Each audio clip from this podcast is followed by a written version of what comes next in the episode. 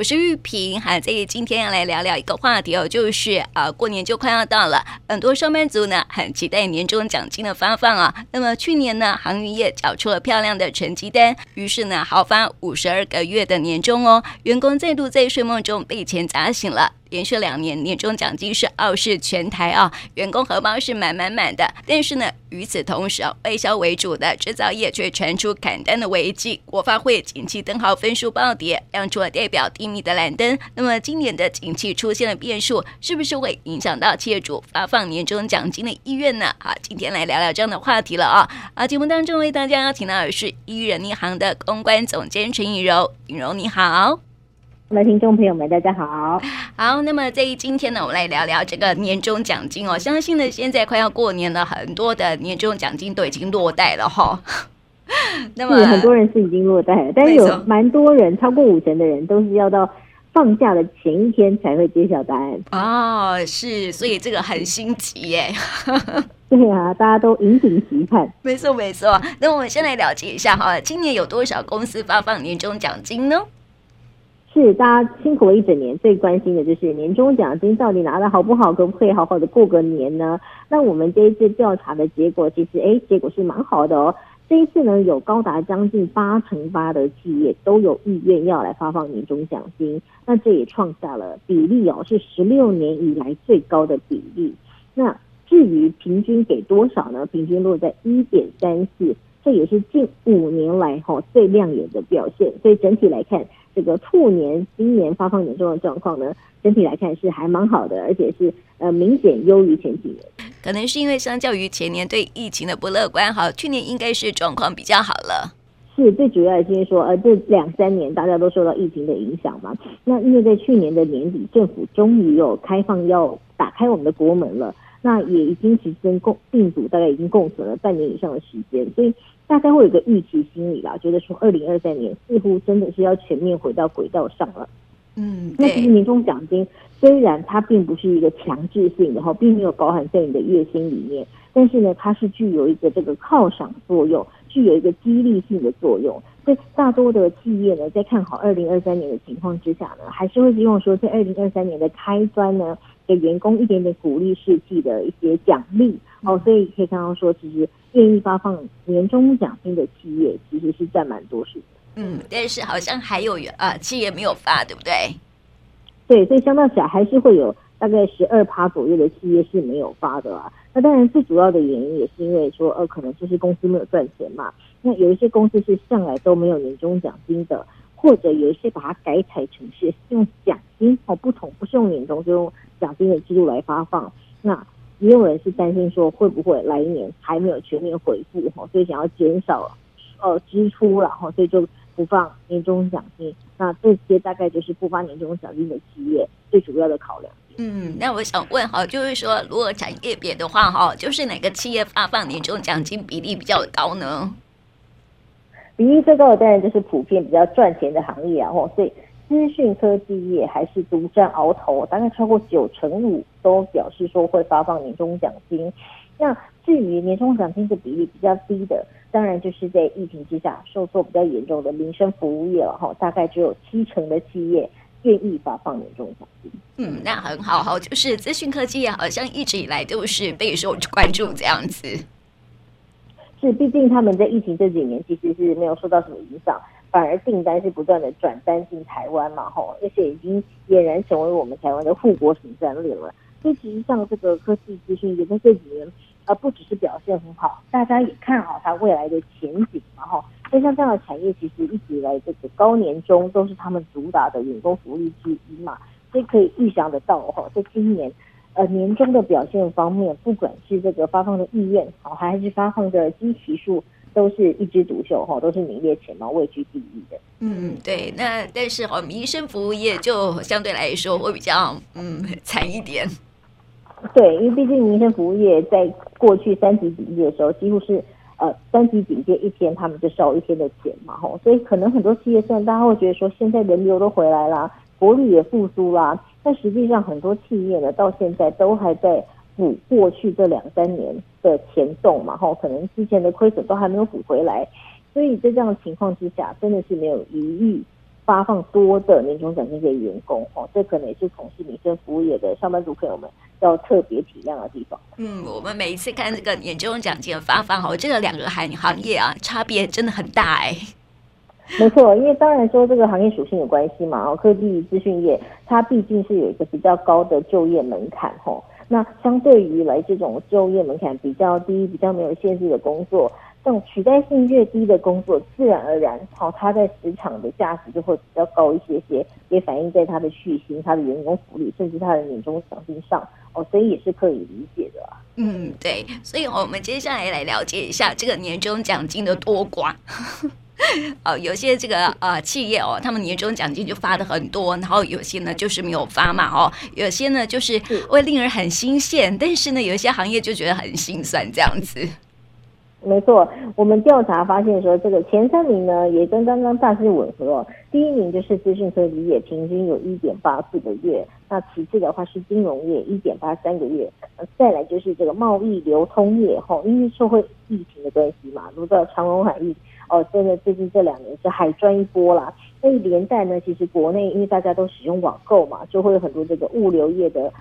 订单的崛起哦，所以这个产业在这次的表现也很不错，第3名，平均有 1.5 个月。嗯，那其他的可能民生服务业就会落在1个月或者是1个月都不到哦，那甚至还有30%是不发年终奖金的啦，就会发现说，哎，一个年真的是两样子。嗯，没错哎，然后有些企业啊，它发的还比去年还要来得高，对不对？是，比去年还高的企业呢，其实也还蛮高的，因为会有7成，超过7成呢是会比较去年的水准，那大概有1成7呢会比去年还要更高，那代表说的确有一些产业哦，在这几年不只是赚钱，它更看好来年的营运状况啊，也希望说做一个这个鼓舞的作用啊，所以呢还是会再稍微加码一下，也稍微弥补一下说去年后或是前年，大家都知道其实这2年2-3年疫情的关系，很多人已经好几年都没有拿到年终，好几年都没有尾牙了嘛，那终于现在要回归正常了，所以企业也都蛮有意愿说，哎，会比往年或之前再给的更多一些些哈，让大家比较有感受，好像是一个重新开始的感觉。嗯，对。那我想问尹柔哈，就是说有些企业啊，它发放年终哈，它的依据是什么？就是人人有奖吗？是大部分啦，93%是会人人有奖，但是其实人人有奖呢，也会有这个多寡的差异嘛哈。我们发现说，到底要怎么去评断说这个员工拿的年终奖金多拿的年终奖金少呢？最主要的考量还是个人绩效了哈。那其次呢，如果说绩效都差不多的情况下，就会考量这个年资，对这家公司的忠诚度如何。再来是有一些是采取固定的方式，可能就是固定给2个月哈，固定给1个月，那这样就比较不会有其他的考量跟争议。那当然最主要都还是要考量说企业到底获利的状况如何。假设真的你赚钱数字在要拿年终奖金，公司是有一点点困难的，所以大部分这个企业思考的模式都是有赚钱，好，我们就拿一部分出来。绩效比例拿一个会出来，那发给员工，呢当然是要以绩效来发放的哦。所以当然通常是赚钱的部门会发的比较多，赚钱的员工也会拿的比较多哦，这也是可以想见。嗯，好，这是这个发放年终奖金的依据了哦。那么刚刚也说到说呢，其实啊，就是调查当中也显示说哈，很多人呢，很多企业呢，可能在农历春节放假前一天才会晓得年终奖金哦。就是说呢，有些这个上班族呢有领到了，但是绝大多数的人哈，要在前一天才会领到年终奖金哦，所以大家都还蛮期待的哦。那我想问尹柔，就是说哈，刚刚也提到说不少企业发放年终奖金是看绩效的嘛，那么资讯科技业呢一向以来都是最大方的产业表，不过呢因为疫情关系，很多人呢都在家消费嘛，宅经济呢也带动了贸易物流业的业绩也是不错的哦，那么今年的年终奖金他们是不是也不错呢？是，贸易物流的话，因为这几年是疫情的崛起的关系啊，所以大家都已经习惯网购习惯叫一些外送等等，所以贸易物流我们是很看好说它今年是第3名嘛， 1.5 个月，但是觉得说未来呢还是很有成长的空间哦，所以也成为说大家现在新兴的转职的一个还不错的选项。因为毕竟有一些习惯是你一旦改变之后，就算我们现在已经全面恢复正常了，其实呢有一些习惯也回不去了，大家还是一样习惯点外送啊，还是一样习惯网购。所以这个产业呢，也是我们未来会持续看好，应该年终和续薪和加薪的竞争力等等的，都会表现不错的产业。嗯，还有我想问一下哈，就是说比较内需形态的哈，很多我们台湾很多的人其实是从事服务业哈，就是百货贩售业，这个行业哈，这个最近可能消费力会比较旺一点哦，所以呢是年终也会冲高。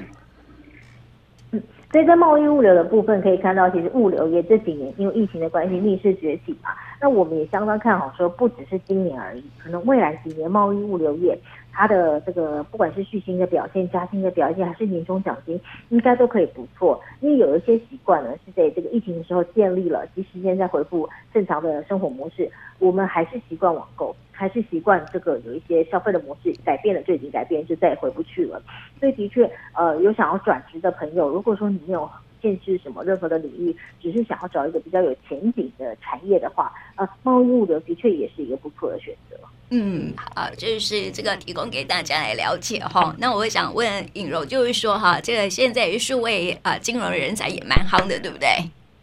是没错，像这个 FinTech 就算是跨领域的人才，然后所以不管你是金融业想要跨到科技业，还是科技业想跨到金融业，现在会发现说其实各个领域的界限变得比较模糊一点点了。当然了，你还是得与时俱进的学习新技能，但是现在呢的确是一个跨领域转职的好时机了哈。像是 FinTech 的人才呢，我们这一次有找到一个个案也是在做相关的这个业务的，那他的年终呢就拿得非常好，拿到了20个月的年终哦，让大家非常的称羡哦。那其实拿一次的年终就可以抵过别人几乎是1年的薪水了。所以总归一句话，还是选对产业真的非常重要，选择比努力还要重要。先选择之后，你的努力才会有相对应的回报，也会回报在这些薪资上或者是年终奖金上。嗯，没错，那个刚尹柔提到哈，就是选择比努力还重要哈。像是航空业啊，我们前阵子就看到有那个行情有没有，就是开始来抗议有没有哈？所以这个行情啊，跟这个空勤人员他们的薪资待遇有差，然后年终奖金也有差别。是因为虽然说是同一个集团嘛，但刚刚我们讲到，一个公司它一定是先盘点是不是赚钱，有余裕了才会发放给员工。那这个发放的依据是什么呢？当然是依照绩效嘛，哈。所以即使是同一个集团，那可能做物流的很赚钱，但是做航空的，我们都知道这几年航空业的确是蛮惨淡的。所以这样情况之下，他们拿的比较少，也是可以理解。嗯，对，所以哈，这个我们刚刚也提到说哈，这个选择真的是比努力还要重要很多了哦。那么在今天哈，跟大家来谈谈这个年终奖金的发放。那我想问尹柔，就是说哈，年终奖金的发放啊，是不是也会影响到年后的转职呢？是我们发现说，其实年终奖金拿多拿少，对于上班族来说也是一个转职的重要依据啊。哈，因为刚刚想到，其实这种犒赏型的奖金大家如果拿得多，